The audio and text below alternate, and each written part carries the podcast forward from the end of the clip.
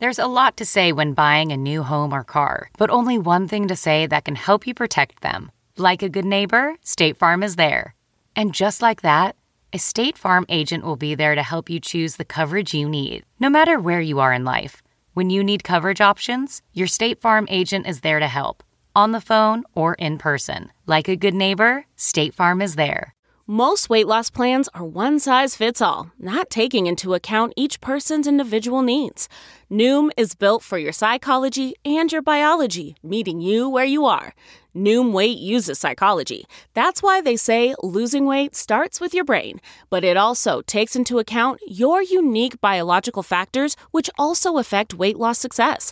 The program helps you understand the science behind your eating choices and why you have cravings. Stay focused on what's important to you with Noom's psychology and biology based approach. Sign up for your trial today at Noom.com. That's N O O M.com. Plus, check out Noom's first ever cookbook, The Noom Kitchen, for 100 healthy and delicious recipes to promote better living. Available for pre order wherever books are sold. Hey guys, Nerdist Podcast episode number 241. Check out the Nerdist channel on YouTube, youtube.com slash Nerdist. Recently put up a video of Bill Nye teaching me how to tie a bow tie to celebrate the fact that Bill Nye is coming to the Nerdist channel. Also shows from Neil deGrasse Tyson and Neil Patrick Harris. Two Neils. Uh, Cop Skyrim is a show that I'm excited about. All Star Celebrity Bowling is coming back soon. Uh, and you might go, well, why do I need to subscribe to that? Because, uh, number one, it helps us, just quite honestly, if you subscribe. And uh, it helps us to support this whole initiative so we can keep making more stuff. And then also, uh, it just lets you know what's coming down the pipeline. And then you don't have to just guess or wait until someone tells you, like, oh, look at this thing. So go over to youtube.com slash nerdist and click subscribe. Please please. I don't want to be your annoying friend, but please. Now I'd like to dial back some of the annoyingness to thank Hover.com for supporting this episode of the Nerdist Podcast. Uh, Hover is domain management that is simple. There's email tools. Uh, there's there are live tech support that if you are setting up your domain and you have a question, uh, you can call them Monday through Friday, 9 a.m. to 8 p.m. Eastern.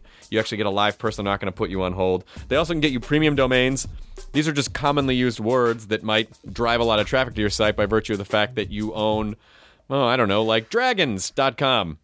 So they will help you find those types of domains. They're going to cost you a little bit more, but it'll be worth it as you bask in the glory of your accelerated traffic rate. But if you need a standard non premium domain, we have an offer code for you for hover.com.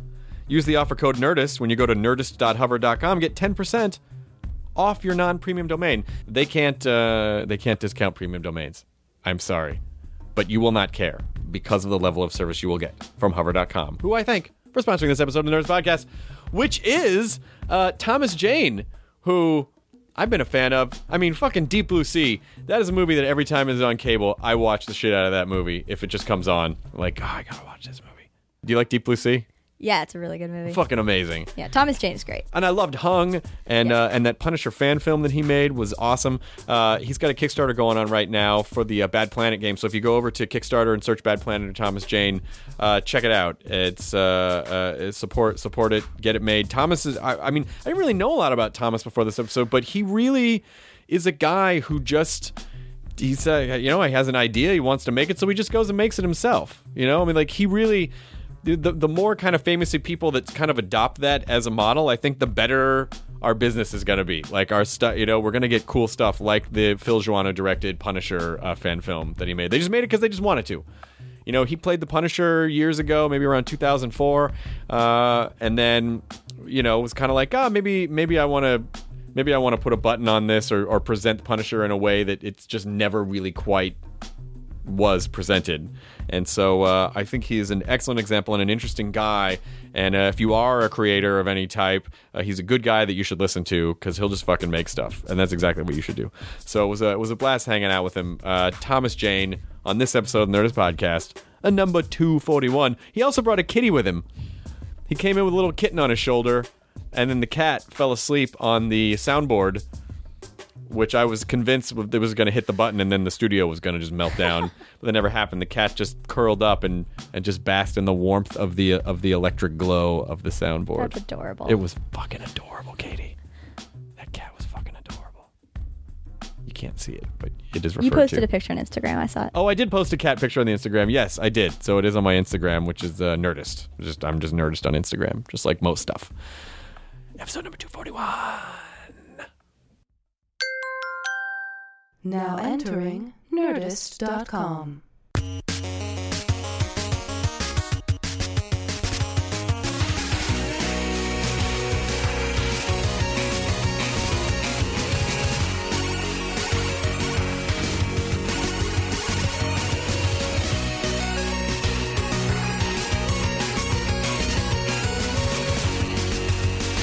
Good. I just have to put them on to make sure that everything sounds okay. Somebody should be wearing it. Someone should do something semi-professional, technical. Not gonna be me. Semi or actually professional. You guys do this thing together? Yeah, there's usually another guy, Jonah, who's not here right now because he had his wisdom teeth pulled out, and uh, then One a of- stitch popped, and now he's bleeding everywhere, and there's a cat walking towards me. Yes, Thomas Jane. We've already started recording. Oh, cool. Thomas Jane, you've brought the most adorable. It looks like a, a tiny leopard kitten. Yeah, she's she's packs a punch too. She's really vicious. You can tell. How uh, how old is it? she's about um, two and a half months old, Oh wow. and it's she's a Savannah, so she's bred with an African serval. Oh jeez. She's much more sort of predatory than a Yeah, yeah. cat. Um, she's also a lot smarter. And I've been carrying her around with me since she was a baby, so she's she loves riding in the car and she loves hanging out in new places. As you can tell, she's looking for something. She's enjoying herself. Now I feel like the podcast is forever ruined because no one else is going to bring a kitten, and that's just going to make me upset. Right. Every time someone comes in, I'm like, "Where? Where's? It's only going downhill from here. where Chris. is your cat?" you could keep your own cat, I guess. yeah, but I, Or I, you could but just it's say kitten required. no Kitten required, please, No, if you're that's going like to come. that's like having a pool table in your house. Then it takes all the fun out of s- going to play pool. Then there's a kitten that just appears, Yeah. and then it just makes everything Yeah, a we got a million pool times table, better. and it was fun for about a month and a half. And then, And then it became a large table to put stuff on. yep. Puts rings. Starts getting the rings. Belt. Uh, it's really it's great to have you on. I mean, I've I've I've been a big fan of yours for a long time. Uh, I mean, I Deep Blue Sea, Oh, God, amazing. so good. Still, when it comes on, I watch the shit out of it. It was great. And when we premiered it in New York, uh, I don't think Warner Brothers really understood that they had a, a, a good movie on their hands bec- because they'd only allotted a certain amount, and not very much for advertising. But then we premiered it in New York, and the part when Sam Jackson gets eaten, the, you could not hear the screen for at least four minutes. Wow. You couldn't hear what was going on because everybody was freak, freaking the hell out. They were screaming and clapping and laughing and talking. they couldn't get over the fact that Samuel Jackson It's got gotta eaten be the halfway through the film. Best movie death. Warner Brothers rushed to try to get more advertising, you know, uh, uh, to try to, but it was too late. And the movie opened up against Blair Witch, Oh, yeah. which which was filmed in my backyard, literally really? literally uh, in the backwoods of Maryland, where I used to go play as a kid. Wow. That's that's where the, the movie was. So it really it was a stab to the heart. It was. But you know what? We opened number two. Um, but people still talk, About- still yeah. talk about Deep Blue Sea. I mean, well, I tell you, they, they play they play it at Deep Blue Sea a hell of a lot more than they do the Blair Witch. That's true. Well, because Blair Witch is one of those like once you see Blair Witch once, you're like, nah, okay, I get it. And now since everyone has ripped off the found footage Yeah. format, it just it's sort of it's sort It of never tired. good to begin with. I I saw it. I saw it because th- I saw it the way that you should that you were supposed to see the movie, which is it was way before the movie came out, and someone just handed me an unmarked VHS tape, and they just said, "Watch this." right. Oh, And it was cool. it was fun that way Yeah. because I didn't I'd never seen anything like that before. Right, right. But then actually, once all the hype came along, they were like, okay, I get it. When I went and saw it in the theater, a man stood up. Turned out to be a film director, but he stood up in the in the like the third row of the theater and turned around halfway through the film and said, "This is shit." and he had an English accent. This is shit. Complete shit. that was Peter Jackson. that was Peter Jackson. Yeah. that is Those- that fantastic. made, made it memorable for me. I don't remember the movie. My favorite part about the Blair Witch Project was when the Englishman stood up and told everyone the movie was a piece of shit. You want to come here? Here you go. Lap? No. No. All right. You you have an open invitation to jump on my lap. Um, congratulations on Oh, Dirty thanks, Laundry. Chris. Oh wait, that's for the cat. Uh, for you too. You know Ah, what? Let's be fair. Let's be equitable. Uh, congratulations on Dirty Laundry. It was See if I got any dollar bills.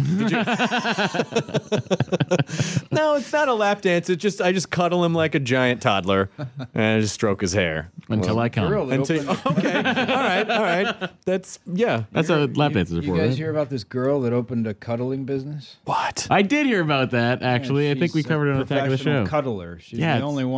That's 60 a kinda genius too. idea. Yeah, sixty bucks an hour. I She's like, think. this is. I saw an interview. She's like, this is not about sex. okay, honey, that's, that's cool. But It's just about cuddling. do you know what the, the, the I think the problem she's going to face is dudes are going to get super emotionally attached. Well, I was like, every time I cuddle, I always get a hard on. yeah. right? That, So, that we got to do with that. that work? Yeah, seriously. You know, she have to bring like a pad or a pillow. She's like, "This is my cuddling pillow." I place it on my ass, so you can't. There's a barrier. yeah, She should make a deal with the Fleshlight Corporation Who doesn't? Who? Everyone should make a deal with the Fleshlight Corporation. or partner up with a prostitute and say, Ah. "I will prep them, and, then, then you you you finish the job, then you kind of wrap it up. You you sort of be the dismount." That'd be cool, so to speak. Like, as Or the mount. When you get up, you go, "Okay," and then the door opens. Yeah. and then there, then this Janeane walks in. Garofalo. You're like, "I'm your ride." Hey, fuck me. Uh, Dirt, I, I, I, Dirt, Dirty Laundry, which premiered at uh, at Comic Con recently, which was the Punisher fan film that you made. It's fucking awesome. Thanks. Awesome. Phil Joanou, who directed State of Grace. not only State of Grace, but one of the Final most analysis. influential mm. 80s movies, High. Three O'Clock High. Fucking phenomenal movie. great movie. Which we've talked about on this podcast before. I think film nerds know about it. Yeah. But when people talk about 80s comedies, I think some people, but that movie completely redefined how that We- style of film. We do our job. We mention it like every fourth podcast. We say three o'clock. it's a fucking high. great movie. When I when I because I didn't when I first saw when I first saw it, I didn't realize that Phil Phil had directed it. I was like, wow, that looked fucking amazing. And then I saw his name, like, of course, of course, Phil Joanou. How did you guys get? How did you guys get hooked up for then? I had this the idea to do this uh, thing um, about a year ago, or actually a, a little bit more than that. But I decided to make it a reality um, about a year ago, and the uh, beauty of you know dreaming about shit is you can sort of come up with any scenario you want and i had the time and i said well you know if i was going to do this uh, uh, who would i who would who would be great to direct uh, uh, the kind of movie that i i want to see the kind of the way that i'd like to see frank castle portrayed on film and the movie that i always kind of wanted to make and wanted to see um, and uh, Phil Joanou's name was at the top of my list because of State of Grace. Um, the, you know, State of Grace is a hard-hitting, urban, gritty action drama, and those movies uh, have fallen by the wayside, man. And Why do you think that is? Well, uh, the short answer is money. Um, studios decided that these movies that they made for 20 million bucks or 30 million bucks had a profit margin um, they were profitable but they weren't as profitable as the hundred million dollar big budget action film so when the studios have all been bought up by these major corporations it was a oh. very simple executive decision hey if we take you know these like five or six 30 20 30 million dollar movies cut them all out take that money and just make one big spider-man Yeah. Hmm. then our profit margin the, the money that we get back for that 200 million Yeah. would have made six or seven other movies uh, the profit margin that we get back is phenomenally more based on the the merchandising the dvd the pay-per-view Sure. and all that crap. So, so it's a business decision, uh, and we find that this happens more and more in Hollywood. So the guys who, man, I feel sorry for for kids today. You know, I really do, uh, because their attention span is waning. So, believe it or not, it's hard for them to sit through movies like The Godfather. Oh, of course. Yeah. Yeah. So and uh, you know, and then even movies like Taxi Driver, you know, or or, or uh, Rolling Thunder. Right. Well, these these movies just don't move fast enough, and and the problem is is that so that all that great drama, like how to really build a fantastic action drama story, you know, like you got even with the fir- with First Blood, Rambo, right. Yeah. Right. Wi- has kind of fallen by the wayside. And the modern film techniques that people use and are used to today are all employed in the big $200 million movies. So a modern movie that tells a story like Death Wish Yeah. or uh, any Sidney, Sidney Lumet film um, has, has uh, well, we just don't have it Sure.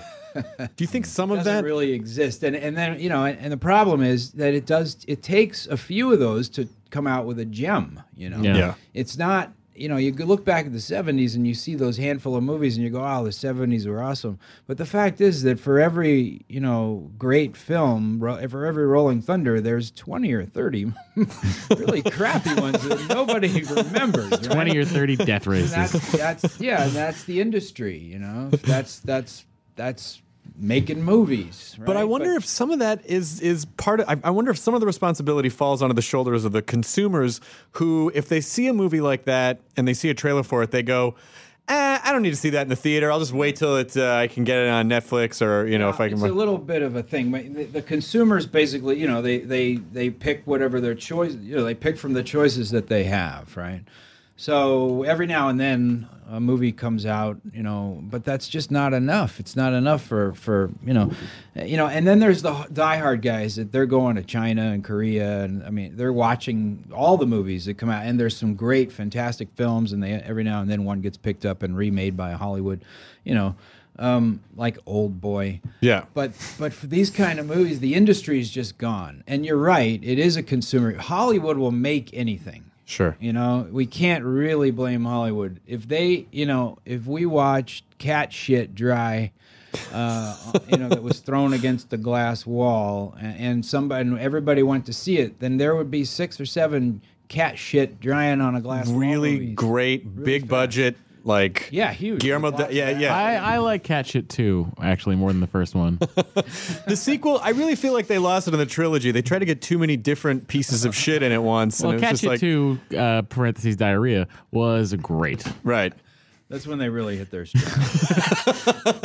but but in the third one they brought in a love interest and it was just like let's- urine was involved. I was just not keep having it it. simple but i always wonder if people talk about like it's always interesting how the third movie in, in you know in, in a lot of trilogies uh it's just like oh they've you know they've been with this these films for like 10 or 11 years and how do you manage to the whole like we have to make one two three of a movie Right. it's like how do you Well, keep yeah, upping the not- stakes It's not it's not profitable unless it's franchisable, and that's another reason why these movies, uh, you know, don't aren't getting made. Is because if you don't have a franchisable character, then then how are we going to make any money off this? And that so that kind of thinking, I think, is ready is is ripe to be destroyed. And what I think is that a lot like the 70s when you had Easy Rider come out and, and blow everybody away by be, being a smash hit. Um, the reason why that happened is because the studios had lost the touch with the, the pulse of what kids wanted to see. They were putting out musicals. Sure. If you look at the box office at the time, they were putting out all these weird ass. Well, at the end of the '70s, yeah, because you had Grease, Nobody which was so huge, and then so everyone started making all these crazy, Right. And then yeah, and then in the '80s, But then what happened was an explosion of kind of a of this renegade and independent auteur filmmaker was born.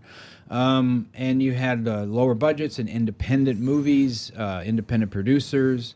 But what I think is happening now is that the internet is becoming that new Wild West. That people with passion and a story to tell, which is what these guys were, you know, um, uh, are find are going to find a way, in any way, shape, or form, to get that out there. And that's kind of what the idea was with with Dirty Laundry. You know, it's like, well, I want this is what I want to see, and I'm not seeing it. So why, why don't why don't we just do it? Yeah. you know and uh, thank god you know i mean phil phil was kind of the perfect storm because not only was he the perfect director to do it um, and and such a tremendously passionate guy. He uh, has a he does a lot of commercials and he's he's a top notch commercial director and he's got this crew that he works with over and over again and he he said look guys we're shooting this thing on the weekend we don't have any money we we have enough money to rent the location and to feed people whoever shows up we'll buy him Philippe's French dip so Oh, good move. so come on down if you can. If you Double can't, dip. no big no big deal. And we expected like ten or fifteen people to show up. Seventy five people showed up. Whoa. The whole crew. oh, that's a lot more sandwiches than you thought yeah, you were going to. I was like, I don't know, guys. Maybe the Philippe's. Uh, Could you guys uh, split? Uh, you have a half. Split a sandwich. Who likes open face? no Oh, lamb, fuck. right? Just don't don't order lamb. Ah, God. Now I'm just thinking about Philippe. So uh, you know, and that's a, that's that's because of Phil because he's got so much passion, and the, the crew just loves this guy so much. And we had Andy Cheng show up, who works works with um, you know the the, the crazy, uh, crazy Crazy. Okay, I'm listening. Which one? Crazy Michael Bay? No, no, the, Uh, Sybil. no, the action dude, the the the, the John karate Woo? chop guy. Oh, Jackie Chan. Jackie. Chan. Oh, Jackie Chan. Of course, Karate Jackie chop Chan. guy. That's Karate a chop terrible guy. way to describe Jackie Chan. No, no, it was perfect because I got it immediately. You did get it. Andy Cheng works with a karate chop guy, and Jackie Chan. and uh, and, you know, Karate Cop. Karate Cop Guy is a great film, by the way. I think we should make that a movie. Karate Chop Guy. Pat Romano, who's a you know top notch stunt dude, he showed up, and all these guys showed up, and and you know Phil, but I mean Phil, it was all about passion. The reason it turned out so good is because everybody loved what they were doing. You know, Phil, Phil coor- coordinated the whole fight scene in his bedroom the night before. Oh, my God. You, you know, and, and his wife's like, "What the hell are you doing?" He's like, "I'm beating eight guys up with a bottle of Jack." Well, that's that's the whole. I think that is the lifeblood of what contemporary digital culture is all about. It's exactly what you said. People i- is just going, oh, you know, actually, we do have the technology to just go make the stuff we want to see. So why are we not doing it? And I think it's important for people like you who are established in the business to let people let people know like this is an okay thing to do. Damn fucking straight. Damn straight, man. Because you know what it comes down to is is again, we're inundated with this consumerism in our culture, and what we fucking forget is that this shit is fun. Yeah. You know, and we're Supposed and to be. There's passion behind it. You know, it's it's it's somehow it's like even though we know it's not true, if we're told over and over again that the that the point of existence is to consume shit and to make money and to consume more shit, then sooner or later you're just going to start believing it, you know. And the fact is that that's not the f- fucking point Right. at all. Wait a second. Wait. What is the point? No, we'll get to that in a minute. The point is to, you know, the point is to pick things that are fun and work uh, with people that you like and just make fun stuff. And that's where the best stuff comes from. Because there's no like, you're not looking at marketing charts. You're not like, well, how do we hit this? demo-" You know, you're not. y- Everything doesn't get kind of mushed into this bland How vanilla hit- pulp. Hit this demographic. That's It's it's just like you wanted to make a Punisher curse. fan film because you're a huge Frank Castle fan. You played the Punisher. Um, uh, uh, d- Uh, yeah, I just felt like I had an itch that I hadn't scratched. You know, I, I just everything that I'd learned about the character, uh, and everything that turned me on about the world of Frank Castle was just never been on put on film. You know, and it really bummed me out. So I really just felt like, I, I, I've you know, obviously they've destroyed the franchises. This will never be a film. So, but I'm I just want to see. I just wanted to give people something to point to. And I talked about Frank Castle on film. yeah. You know. Yeah.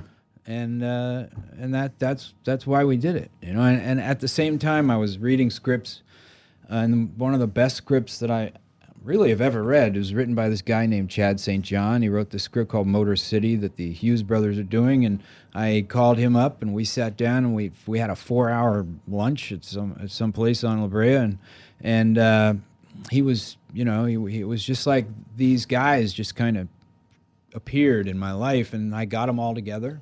Yeah.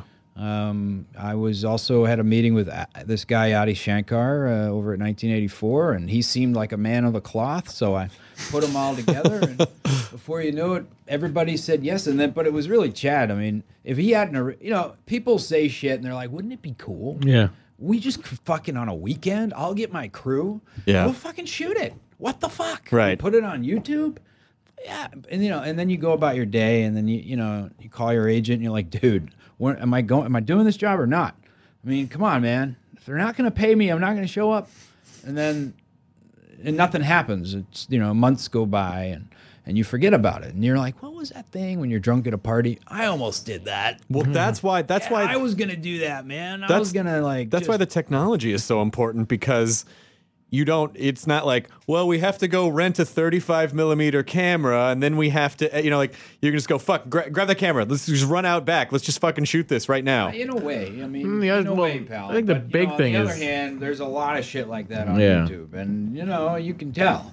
So what's going to happen now? Is it was it just this is just sort of a one time thing? That's just like we're done with it, or, or were were you hoping that this would spawn a, a, a rebooted Punisher film? I hear those Marvel folks are making a lot of movies lately. They're doing all right. They're doing all right with their A characters, but the Marvel Max stuff has has always let them down. You know, they're, they're Mar- Marvel is the Marvel universe, Sure. and then there's the the Marvel Dark Horse Marvel Yeah. Max universe, right?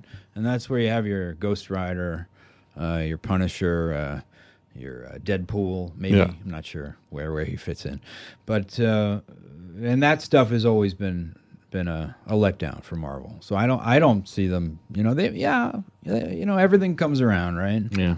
yeah. But uh, no, I don't. I never saw them in a world where all this kind of stuff made sense. Then yeah, you could probably uh, get a, a reboot going. I don't know what's going to happen. I mean, I just made this for the fans.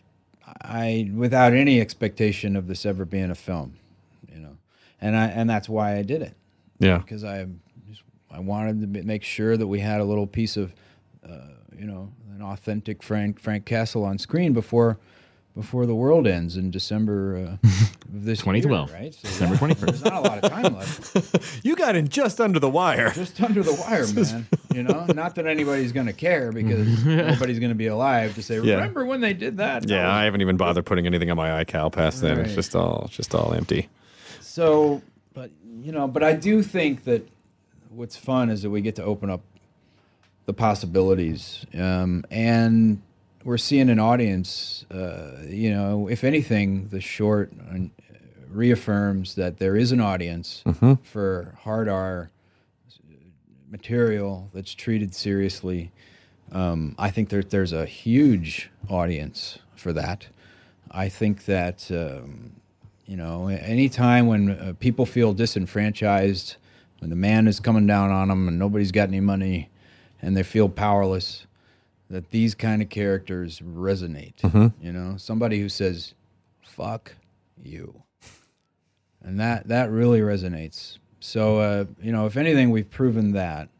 Um, I'd love to see. Uh, I'd love somebody to dust off some old Walter Hill script and say, Oh yeah. you guys should you guys should do this you know that's They might as well in my- remake Falling Down. perfect world that's that that could happen You might be the guy to do that. It's possible. I mean, if you if you if you start, I mean, you started a you have a you have a comic imprint. i yeah i mean that's the other thing is you know that i've again you know i just didn't see any of the comics that i like to read on the shelves it, it was all just garbage not all of it there's in the underground stuff is amazing and then the independent stuff is great um, and i'll always be a fan of charles burns and and um, Robert Crumb and all these all the great. Daniel Clowes and all the great guys uh, that that I love. You know, uh, corn-fed comics. Uh, um, but uh, I wasn't seeing the science fiction stuff that inspired me as a kid. So I started Raw Studios, and we created Bad Planet, which is this epic sci-fi um, huge story, which I'm very proud of. We're halfway through it. So, And then we're working on the second half now. I got Bruce Jones, who actually was my inspiration for Bad Planet, who created m- comics like Alien Worlds and Twisted Tales, and he did a little run on the Hulk. It's you know he's got a great career, But it, my favorite stuff of his has always been his short stories that were, of course, inspired by the old EC comics by Al Feldstein and and and uh, Bill Gaines. So so I created my my dream science fiction comics, and I'm very very proud of Bad Planet, and we're we're working on part two right now. Uh, part one is issues one through six are, are collected and for sale on my website at rawstudios.com, and we also resolicited it, so you should see it in comic book shops this fall too Nice. Um, and then uh, and then we're I'm slowly plodding away at, at getting uh, part two going. You know, but again, I don't have a production schedule, so I can take as much time as I want. I can hire artists that Yeah. normally wouldn't do comics, Right. um, because they make their living in advertising or other places, and I can give them, you know, a year to work on a story, and uh, and put it out when it's great. Because once it's out, nobody remembers. You know, you know that thing. How long it took too to- long to make. uh, once it's out, it's out. And This it'll out collected volume took too long to assemble. Well, we, you know, our little comedy theater is in the back of Meltdown Comics. So if we, if you ever want to do like when when it when stuff comes out, if you want to do launch parties or whatever, we'll totally set that shit up for you. like that'd be uh, badass. that'd, that'd be really fun. I have a launch party for Dark Country, my graphic novel. Yeah. that's uh, out. It's uh, out in Diamond now, and so it should be hitting stores in the fall. Let's do a launch party. that would be that'd be awesome. We can I think totally do it'll that. be in, in stores in September. So, yeah, consider it done. We man. can I love absolutely do that. Meltdown. Meltdown Meltdown's fun. It's It been is great. Gaston's been have great amazing. stuff there. Yeah, I they do. Meltdown. I love Golden Apple, but I, I really, I really lo- love that Meltdown. They've got my kind of stuff in there. Yeah.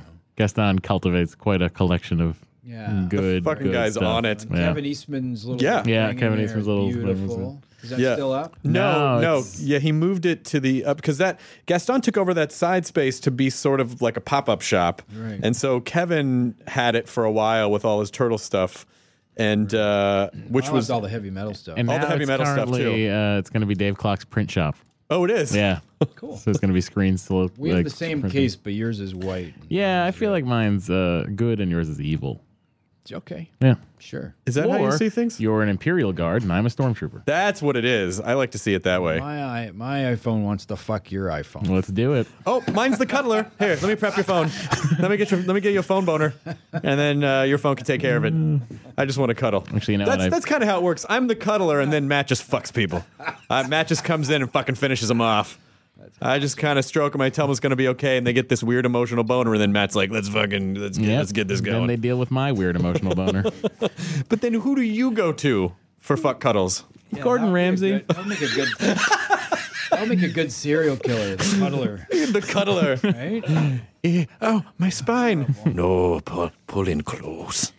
Uh, I love it. I mean, you know what's it? What what's what is interesting to me about you is that you know if so many people know you like you know like oh you're this you're the you're a, you do comedy and you like hung was great and you're the super attractive like handsome leading man type but in you Hot in here. and you played yourself in Arrested Development? in you beats the heart of a nerd.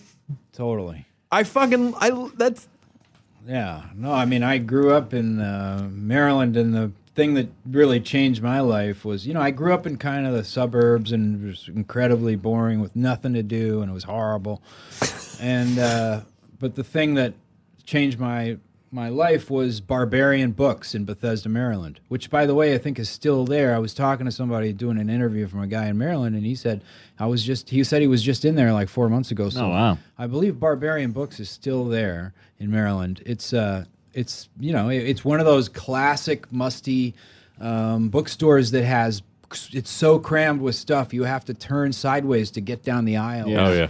And you know boxes and just he doesn't even know what he's got in there. And of course, I used to find you know uh, comic books in there that were that were like really old and and probably worth like ten bucks, but I pay like a buck. Yeah. Be like, I just got this comic book. Worth, you know, who knows what this is worth? It was stuff like you could find really neat stuff. All the pulp novels, you know, all, all the old uh, Frazetta novels were all in there, and and uh, all the creepies and Eeries and all the EC reprints and and then he also had original comics up in the front too at the time. I don't know what he's got in there now, but I but that's where I bought my first original EC comic books, which I can still remember the smell and the, of those books and the way they felt and just the feeling that they used to give me, which was this incredible nostalgic thing. What I wasn't even born yet, so I don't know what I'm nostalgic about, but there it is, and it's like the art and the um, just it was like magic. They were fucking magical. I like that if that store is still there, it's probably even harder to move through right now. Oh yeah. But there's a lot. There's a handful of those places. Oh, and by the way, like um, the store, the guy who worked in the store was a hunchback. uh huh. Oh, so wow. I'm, I mean, I you know, I just think I just find that to be just fantastic. That he's You know, the, that he's running the bookstore. Weirdly Yeah, appropriate. there- it's, it's- very appropriate. It was wonderful, you know?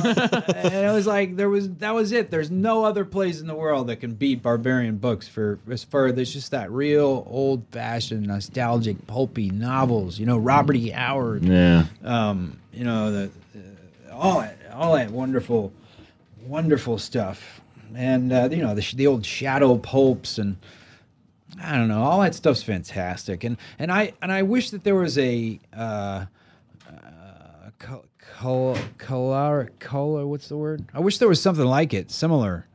You know, uh, today I wish there was like more of that stuff interpreted in today's Oh right. world. We see we've lost the kind of hard boiled Corollary.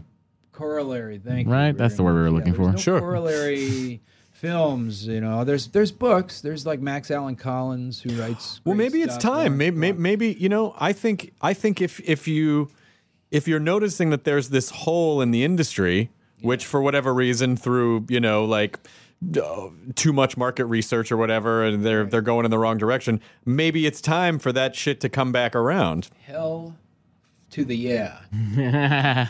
Interesting.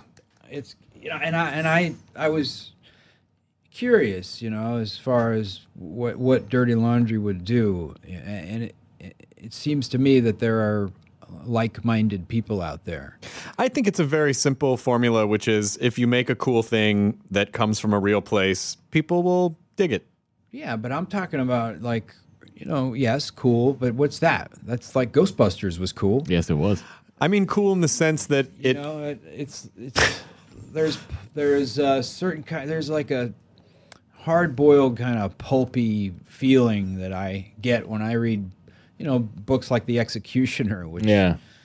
the Punisher was based on or stolen from um, Borrowed. Uh, to be returned later.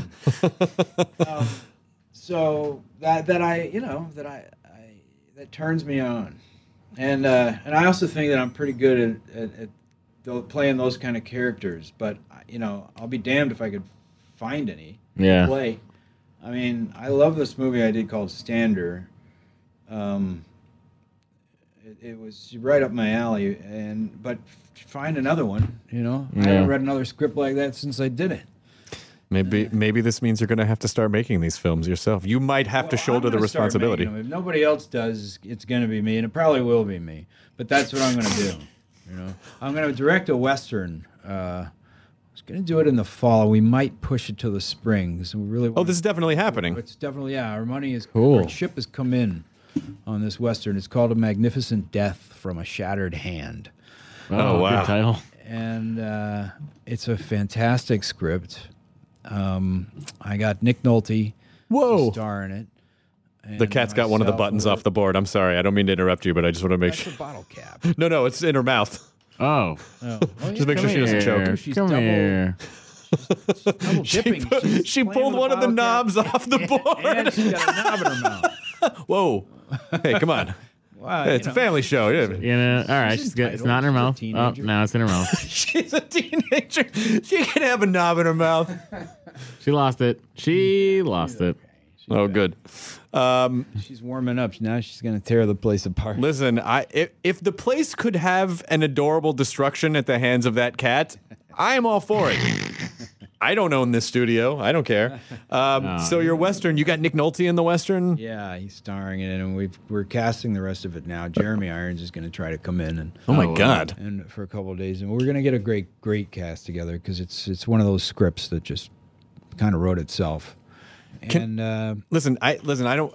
I don't want to impose, but can I just be? I just want to. Here's what I want. I've always wanted to be a guy in the western that when someone comes in, he's one of the guys that clears out of the bar. right, we don't have a bar God damn it! in the script. How about a bar?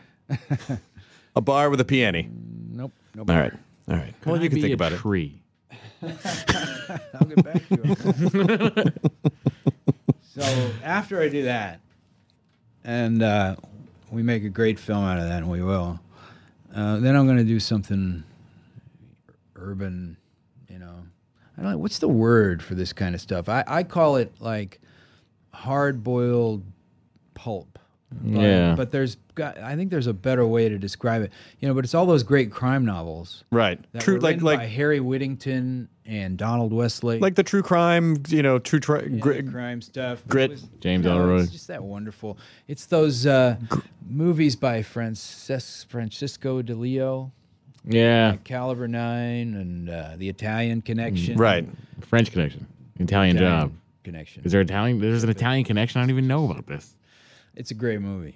It's great. Is it? And and they and they and they were inspired by Chandler and you know, all those great old pulpy guys. The Italians were when they made that stuff. So, so that's kind of the genesis, I guess. Is yeah, it's uh, it all kind of comes back to Mickey Spillane and Yeah. Raymond Chandler and and all that. And then it kind of the way it evolved in the '60s, though, you know, and it got it got really lean and pulpy and urban and just oh it was just just beautiful you know and, the, and they weren't afraid to like beat the crap out of, out of a girl you know just slap her around there's a there's a scene in the what is it uh, the italian connection they slapped this girl around for like four minutes I mean, you're just like, wow, they knock her and all over the apartment, all four walls, on the bed, on the floor. They're just knocking. I uh, I improvised that in the film. oh wow, that was not in the script.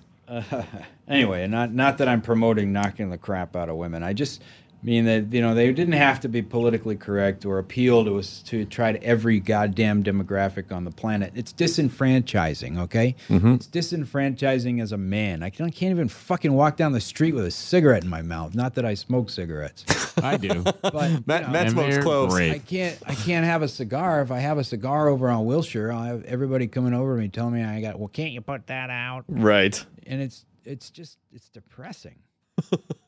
Well, I am excited that you are kind of taking this on, that you're going to take this on and kind of make the films that you want to see. It's very, it's very like, it's very digital culture to, I think taking that mindset into traditional media is very important right now because there's this whole layer of films like you said, because they're focusing on the blockbusters, there's this whole there's this it's all like top down it's all top down shit. so there's this my- whole other area my- that's not being serviced. dream. I'll, I'll I'll lay this out for you real quick. Um, there's a, a website online where it's I forget what it's called, but if if you want to see a band, Yeah. you'll you log on to this website and you say I live in Spokane, Washington. Oh, it's de- demanded or I something like that. Yeah. It's one of those. There's a, there's probably more than one, but but uh, and you if you and if if you get enough hits for a particular band in a sta- in a city, then that band will go and play in your Sure. city. And it's a fan- brilliant way Yeah. of designing a tour schedule. You know, they go where their fans are. Yeah. And imagine if you did that with a movie. You know, if we said, all right, we've got this type of movie starring these guys, and if you want to see it, if you're there, you know, hit the button. Okay, so then, you know, we've got like there's a midnight show on Saturday night. Yeah. So you fill up the theater, you beam the the uh, you don't run a print over there. You Right. beam it in from satellite, which a lot of theaters have that now. Yeah. they can they can beam the the the, the movie right into right where and when you want it, wherever you want it, and you could travel around like that. You know, you could I could get a an old silver, you know, what are those called?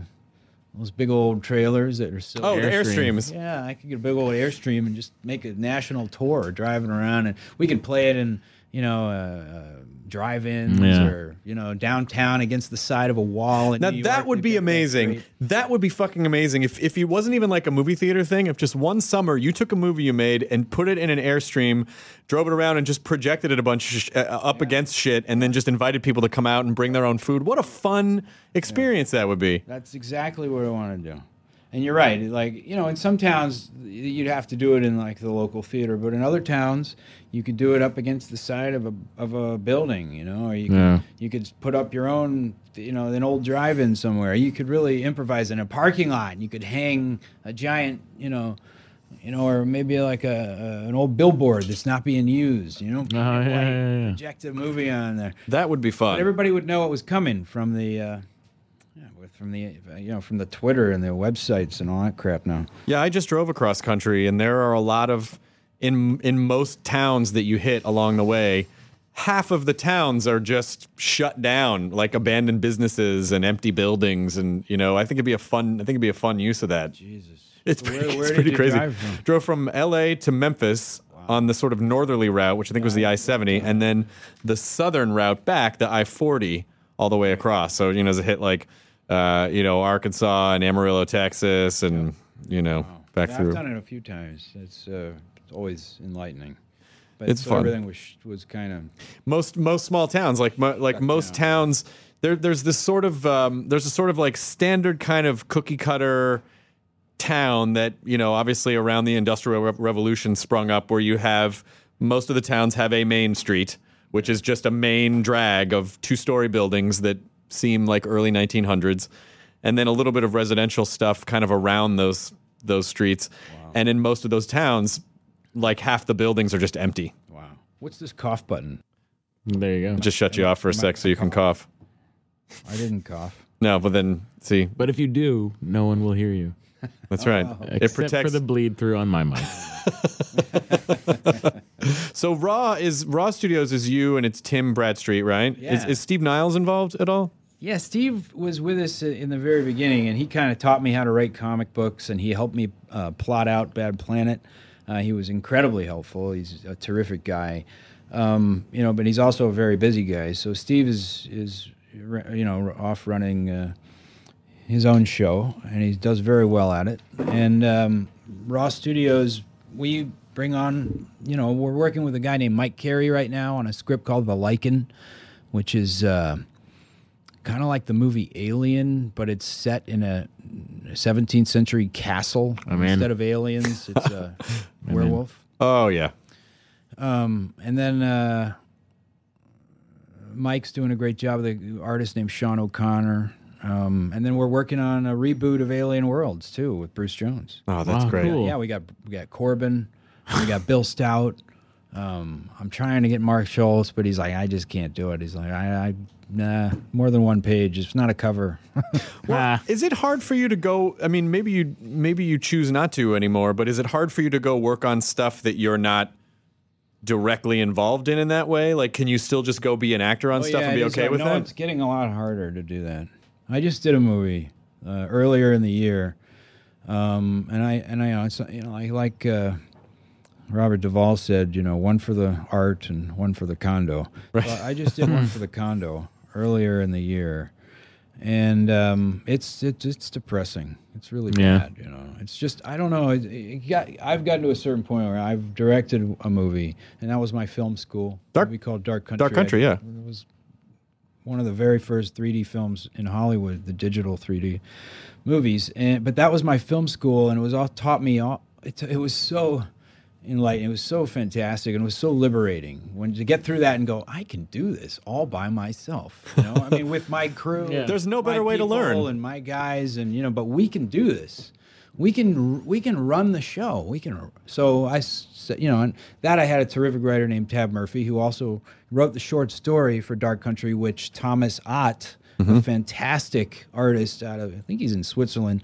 Um, uh, did adapted for us. So Thomas did the sh- he ad- he adapted the short story of Dark Country into the graphic novel. So it's not the movie; it's the it's the short story. Um, so it's different than the than the film in a lot of ways. But it, so it's his own interpretation of this story. And Thomas Ott tells his gra- he, graphic storytelling with no words. It's- he does, uses a scratchboard technique. So he actually starts instead of a white piece of paper, he starts with a black sheet that he buys special, and you can scratch away the black and revealing white underneath. And that's how he does all of his art, and it's beautiful. Um, if you guys have a website, we can throw up some examples or Sure, yeah, yeah. Yeah. but it's uh, Yeah, he was. He has inspired me. He inspired the look of the film. So I called him up, and I, after I'd done the film, and I said, you know, you inspired this movie, and I was thinking it might be really cool if you interpreted the same short story that I interpreted. It would be like two different artists looking at the same, you know, uh, piece of work and and and and drawing from there and ter- doing- their own thing with it. So we've just finished that, and you know, it comes out in, in shops in, in September. Did you have? Did he see the your film before? He didn't. He never saw it. That's he, perfect. He actually That's had fantastic. friends uh, watch it for him. Yeah. He said, "I don't want to look at it because I don't want it to like muddy the Taint water." his- yeah, Right. But exactly. you know, is this thing any good? I mean, am I gonna? so, so he had friends uh, watch it for him, and, and the report back was, "Oh yeah, this is right up your alley. Yeah, definitely, go for it." What did you learn? What was the what was the biggest thing that you learned going into this experience as a director and coming out on the other side? filmmaking, you know, it's uh, it's about the people that you surround yourself with. That's the biggest lesson that I learned. That the execution of an idea depends on a lot of other people understanding exactly what that idea is. Mm-hmm. And that's the biggest lesson that I learned, you know. I storyboarded the whole film. I had all these great shots and and a lot of them are in the movie, but I had all these fantastic things in mind and and and a, a, a, a visual of what I wanted this thing to be. But if I, you know, if my if the DP that I hired doesn't quite grasp, you know, what what I'm talking about, then he's going to sort of bring his own thing, and sometimes that can be brilliant.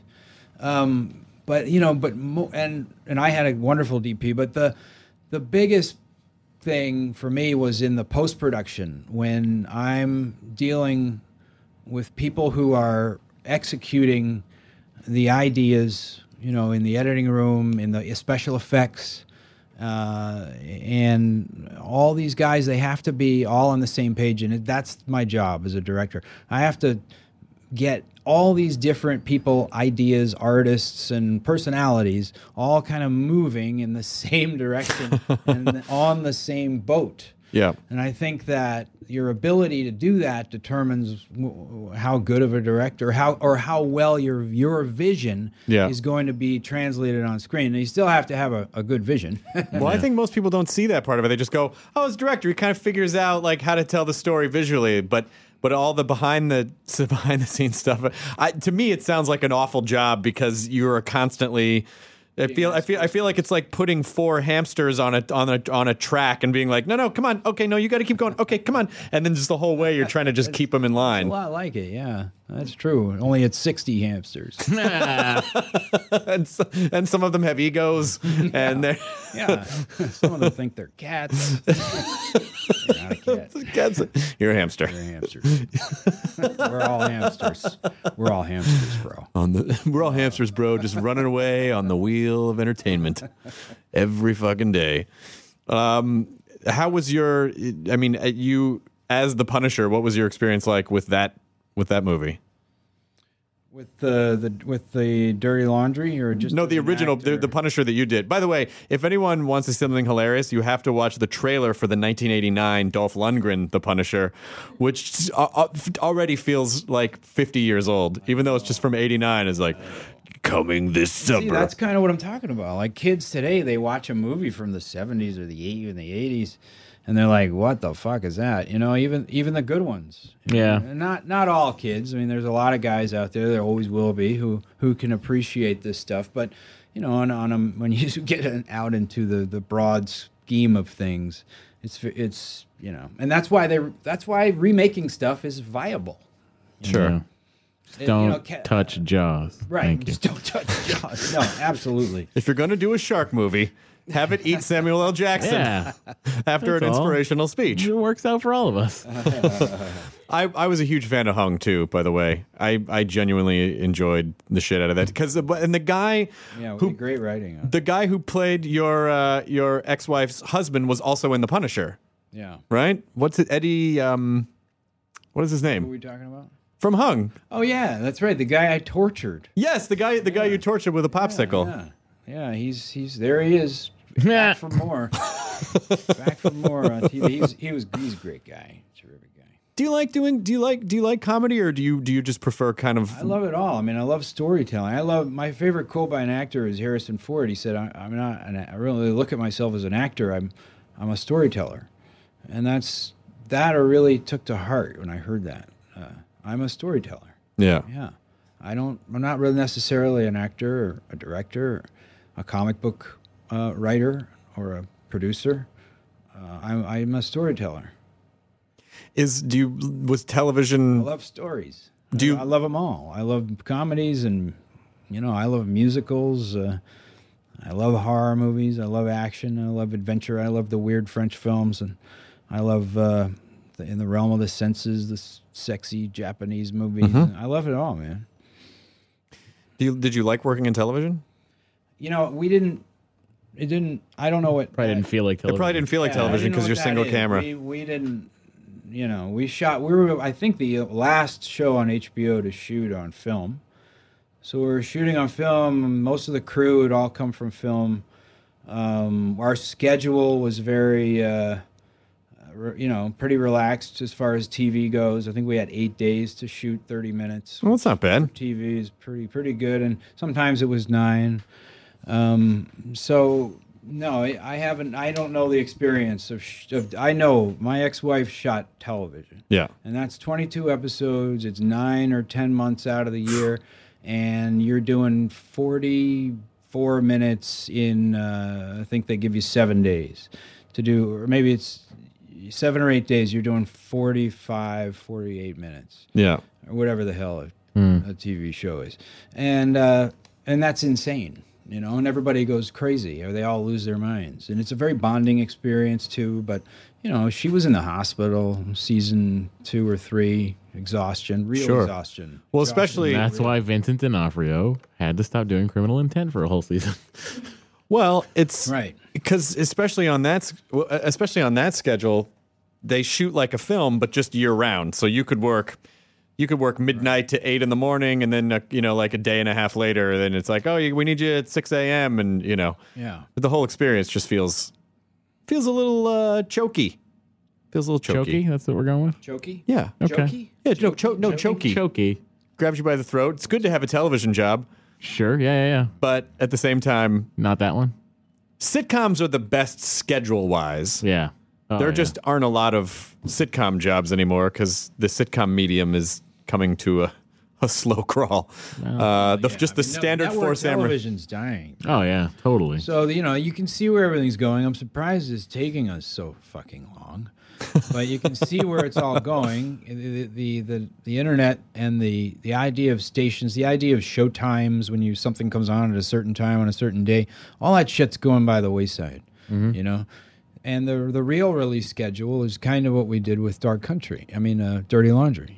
You put it up, uh, you know, you tell some people, and then That's out. and then it's out. Spread like a know? virus. Of course, there'll always be all the advertising all that bullshit. Premiere dates don't really stuff. mean as much anymore. It's They like don't because mean anything, people just want to really. watch when It's they just want to a watch. Party. Yeah. Uh, and and yeah, I mean, there's excitement for things, and think people can't wait for certain stuff to come out. But that'll al- there'll always be that. There'll always be your core audience that that needs to be there, and it's fun to wait in line for something. You know, I waited in line for Star Wars when I was a kid, not the first one, the second one, and. um you know, I, I stood in line for a couple hours and it was awesome. It was so exciting. Yeah. And we need that. And we need a communal experience. So, what I'm saying is that the internet and the and all that stuff is all going to be amalgamated into one sort of thing but here's what here's where things are going to get different right now we're still trying to appeal to the widest audience the Sure. lowest common denominator but what can happen here is that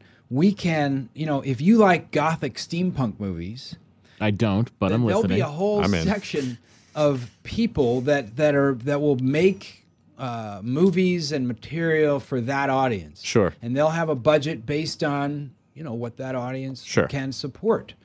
Uh, and that so so we'll see a a, a, a, div, a dividuation. A everything will become tailored kind of. Sure. of. So you'll you'll ha- find your own channel. You'll create your. your it's kind of like picking your favorite channels on on cable. Yeah. you'll be able to create your own network of entertainment and and there'll be people that are passionate about what they're doing and they'll and you'll be able to get it Yeah. you know you'll you won't be able to say well they'll never make another punisher film because they killed the franchise and nobody will nobody would go and they're not going to but no they'll they'll they'll say you know what? There's uh, 4 million people.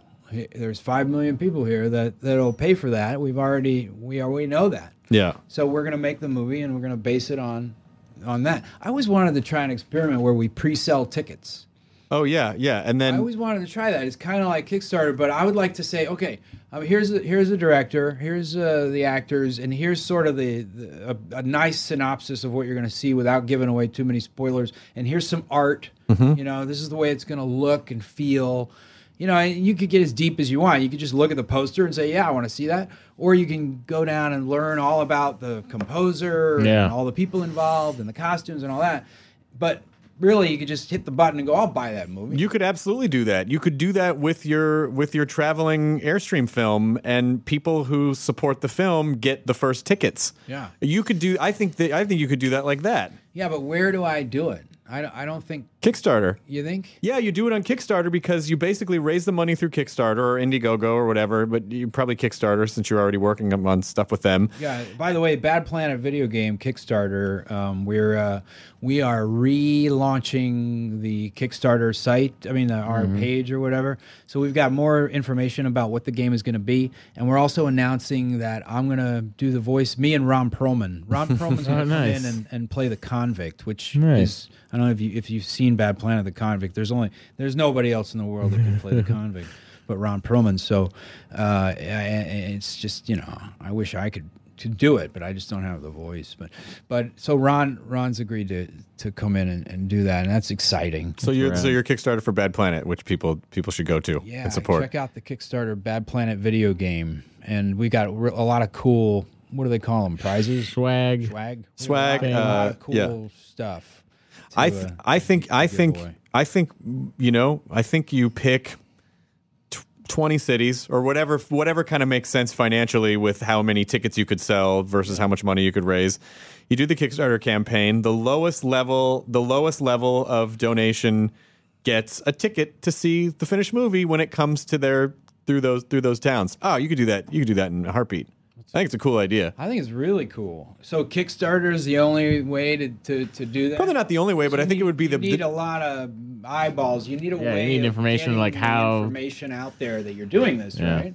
well because it, it Or does it just spread by itself? it spreads. Some it's- of it does. If if if people think it's a good idea, it spreads. It's like it's like the company that made the what what was the watch? The um yeah, the the Nano watch. yeah yeah like that like that Bluetooth By the watch. way, Oh, where yeah, the yeah, hell yeah. is my Dick Tracy uh, FaceTime watch? Seriously, it's fucking like, 2012. Dude, I'm look, coming. looking online. I'm like, okay, I see the wristwatch phones. They're all there. There are a few out there. They look like shit.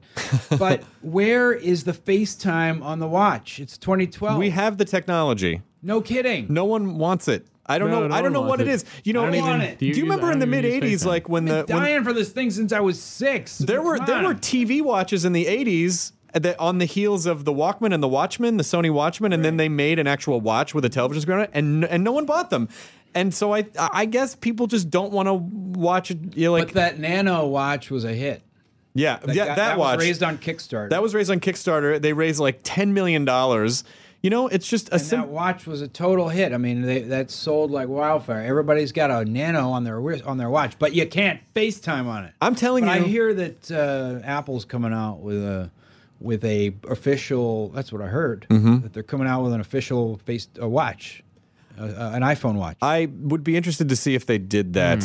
You don't think? You think I don't know. You know, they, they, Seems they- really segmented for them. it is very segmented, and, and Apple's Apple's typical model is that I they heard that at the at San Diego. We Maybe, maybe it's happening, but if Comic-Con. but historically, if you look at the way Apple appro- approaches their product development, with the exception of well, even even with even with the Apple the Mac platform, they kind of hang back and wait to see if there's a potential market for something, Yeah. and then they kind of go in and perfect it with design and and and that's sort of you know they obviously they didn't invent the MP3 Huge player, they didn't they didn't invent the Yeah. smartphone, you know, like they just saw that there was a market and then figured out. So because there isn't really a market for that thing that that kind of thing yet. I, ah. but maybe they will. Maybe you're right. I, I don't. I just haven't heard anything about I it. just want one. Once again, you may have to make this thing that you want. Yeah. LG, uh, I think LG made one, but I don't, I don't Lucky think it Gold works. Star. I don't think it. wor- I think you need a special. I think you need another LG watch to see the FaceTime.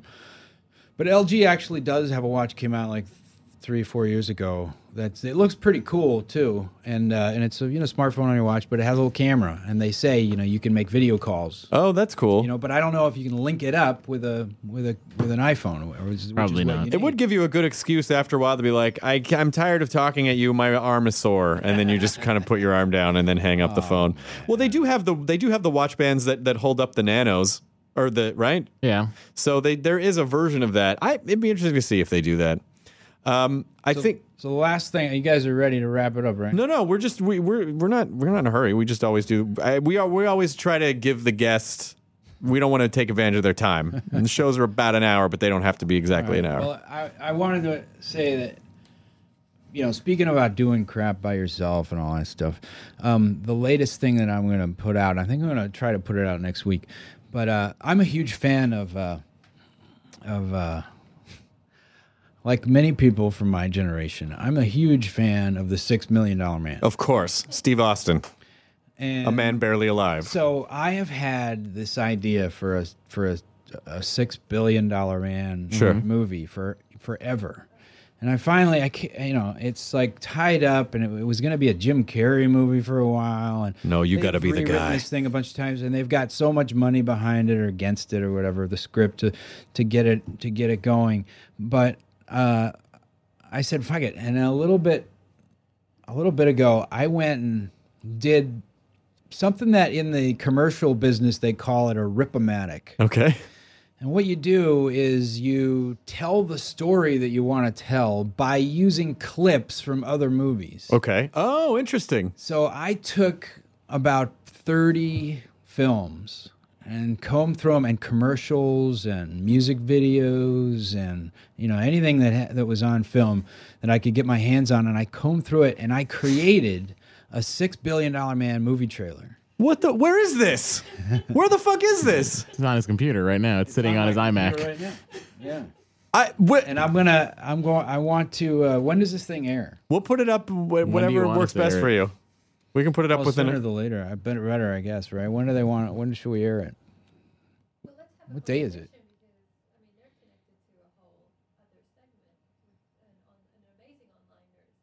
yes, Right. we should.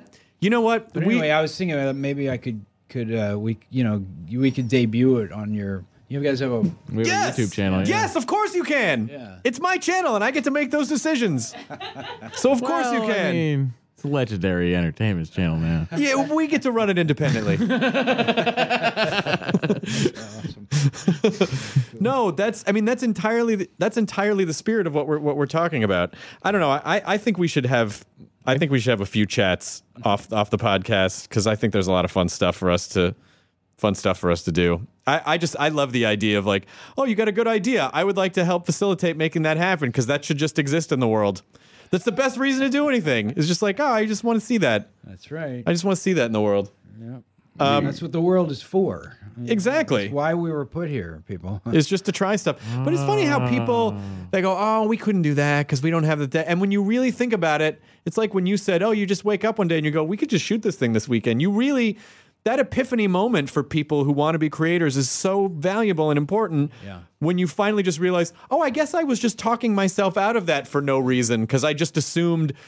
There's this whole idea that I think was kind of given to us by maybe not so much our parents' generation, but certainly our grandparents' generation, where it's like, you know, the, the the the system is there to keep you down, keep your head down, just work, do work a job you hate, and then retire when you're 60 or you're 55 or whatever. And now It's called the Industrial Revolution. it is. I guess it is the Industrial Revolution, but now we don't have to live that way. And I think it's an important moment when people kind of realize that. That's right. We're slowly starting to realize that that we can change the whole world. You know, if nobody voted in November, change the world. And that's just by doing nothing. At all. That's right. If nobody voted, then that vote would say this system sucks and it needs to change. But of course, and that and there are a lot of people that you know, I mean, there's a they'd lot like- of great ideas about how to change that system. Two people voted, Mitt Romney and Barack Obama, but they voted for themselves. You know, even if even if even if say, you know, only twenty percent of the people that normally voted voted, you know, then the message, even though you'd still have that president and all that shit would be status quo, but the message would be loud and clear. Wow, we can, and it wouldn't be to the government; it would be to the people. Sure. the message would be, we have the power to affect change here. yeah. And that's everybody feels disenfranchised. But the truth is, in this election year, we are not. That's a lie. It's Well, a total lie. but it's- and the internet is scary, and they want to shut us down. They want to shut us down. And just keep that in the back of your mind. They are looking for reasons. And in fact, they just finally passed a bill that said in an emergency situation, the government can take control of the internet. That's a law that they passed. That is a bullshit law that should not exist and that we let uh, exist. Well, I Why don't know how let that that's I don't know how that's enforceable since the internet's not just an American thing. There's a kill switch. there is a kill switch. The only way that you can keep the internet. Are you kidding? The only way you can keep the internet going is if you had uh, your own Wi-Fi, sy- which, by the way, they're working on. I forget the name of them, but they go around with little briefcases and they put up Wi-Fi systems on rooftops. That's Sure. the only internet that would be up. now, Guaranteed. They can shut it down in a second. South Korea just hit 100% Wi-Fi. Did they? them. Yeah. This is a much smaller landmass, though. So, Well, I'm Even just Even their saying. Wi-Fi they can shut down. yeah, yeah, yeah. I'm just saying, but they're also ahead But there of us. are ways to make the the internet unshutdownable, but we are not there. No. Um, Let's just focus on making cool movies right now. Yeah, yeah. And then in the and then in the and Well, I- then that's what I, I make cool movies, and you could affect a, a revolution. You could change the world with a great movie. Easy Rider. Yeah, Easy Rider ushered in a whole social revolution, or at least at love least that. thought you just nicknamed him say, Ryder and we're saying I mean, Easy at the Rider. bottom of what everybody says is, you know, really. I mean, what really? I mean, we're just goofing around, you know, playing. We're playing in the sandbox. It doesn't really mean anything, you know. At the end of the day, we're just bullshitting. sure. It's not true. We're not just bullshitting. No, no, people have a lot of power. Everyone has a lot of power. in the entertainment industry. in Yeah. making movies, making music, you know, make making uh, podcasts. It's like you're actually, you know, have a lot. We we have a lot more power than we than we, and it's a it's a lot more meaningful than I think that we give it credence to. You know, Yeah. some of the most meaningful memories of my life has been uh, experiences I've had w- watching uh, uh, great movies that changed the way I look at the world. What do you think is what's your most influential film? Porky's 2. The next day. Yeah, the next day. Yep, because because uh, Always a they had to deal with all of the He aftermath. stuck his penis through that little hole. Tommy Turner. Yeah. Yep, and then Miss Hole, penis in Balbricker. the. Yep, and then and then it's all the That's, that fallout. was just kind of terrifying. That's where we are culturally right now. It's Porky's 2 the next day. All the shit has gone down, and now Porky's going to get his revenge. Porky being the government. Porky's 2 is the most socially relevant film of our time. Check Here, out. here. Watch it, kids. You can see it's just it's just laden with political imagery. It's it's the Nostradamus of our generation. It's predict it predicted everything. The market crash, the dot com bubble. It's all in Porky's 2. Porky is the dot com bubble. I got Porky you. was God. Oh, Porky is the Totally god changes everything for me. Porky's the Higgs boson. Yeah. Porky was discovered at CERN. We've learned a lot of very important things today about Porky's 2. Um, my last question is, uh, which I'm sure you get asked a lot, is um, uh, the no shoes. You hate shoes. Yeah, I don't like shoes. How do you? I, I've always been curious, like, Fair enough because I answer. see people walk around barefoot. I'm like, but there's glass on the ground, and people leave needles in places. I don't places. think there's as much glass and needles on the ground as you think. there's so many glasses and needles. this is not 1978 Los It is Angeles. Did seventy. mom tell you that? Yes. I have never injured my foot except for, and I've been walking around barefoot since I was a teenager. Um, and people have been been giving me shit about my shoes since I was a teenager. Um, You're a you know, and then you hit that point where it's like, well, am I just going to put on shoes just because people, you know, are going to give me shit if I don't? You know, it's, it becomes one of these weird, uh, like challenges in your life. To- Sure. Are you just going to do what you want to do? Yeah. And what you've always done and Yeah. act, act, am I going to act like who I am or am I going to sort of like cow to the, to the weird pressure of people just leave me alone? 'cause I think it's an interesting social experiment because it really doesn't affect anyone. Well, but I come would to think of it, I've walked around barefoot outside uh, pretty extensively, and uh, the only time I've ever hurt my foot has been in my own house, like stepping on a thumbtack or something. but you know what's funny is like after a while like i don't i have i can't remember the last time i stubbed my toe Right. you know you just kind of You're more aware of your feet. more a little more aware Yeah. and you know why i don't wear shoes is because it helps me uh, stay aware uh, and not just of my feet it helps me stay aware that i'm a human biological being when you put strap these like machine crafted objects onto your feet my opinion is it separates you from the human animal that you are. You know, but it makes You're me a little bit taller. come out of the dirt. You know, that's what we do. We've come out of the dirt and we surround ourselves with all this glass and nice stuff, and we really try to forget the fact that we fart and shit and eat and fuck. The truth is, we're we're I don't forget any of those things. and dirty cuddle. animals we are filthy. and filthy, dirty animal. And uh, and and you know what? It's a it's such a blissful feeling. You know, I could go on about other things that I don't do that, but I'm not gonna. but I'm not gonna do that. Um, I I think I think that there is a message that there's a consistent personality trait that you have that will I hope continue on this path of trying to blaze trails in new media and affecting the change that you have always wanted. And I think it starts with the not wearing shoes thing where you're like, yeah, I don't fucking care if anyone I do think it's funny. It's one of those things that, you, like I was about to say before, it doesn't really affect anyone. But I'm sure still people are like, "What are you? What are you doing? Why can you? Why can't you wear shoes like the rest of us? yeah, it, it does have. You don't wear shoes, but you wear a hat. What's wrong with you? Bitch, ha- shoes are like hats for your feet. Why not some feet hats? You'd be Oh. surprised how what the reactions are. It's it's really kind of funny, um, and you're absolutely right. I mean that's that's what it's all about. You know, it's finding that little cracks in the seams of what the things that we've been taught, the realities that we that we've been fed that aren't true. Find the cracks in those seams and break them apart. You know, because if you can find one crack somewhere, then you could tear down the whole fucking thing. Well, the crack right now is in the entertainment industry with these kind of twenty to thirty million dollar kind of true crime budget things, and I feel like we have a lot to talk about. So uh, we will, we should talk, and then and then you can come back on the podcast if you want, and and, and like every so often, I want to keep checking in with you and kind of seeing what sort of stuff you're into because I had no. I mean, I, I was I was you know maybe loosely aware that like oh you you know you're doing this comic imprint and then you directed this movie, but I didn't realize how deep it went, how much a part of the how much a, actually a part of the demographic you are as opposed to just a performer. Like you're in the community of people that you are want to make stuff for.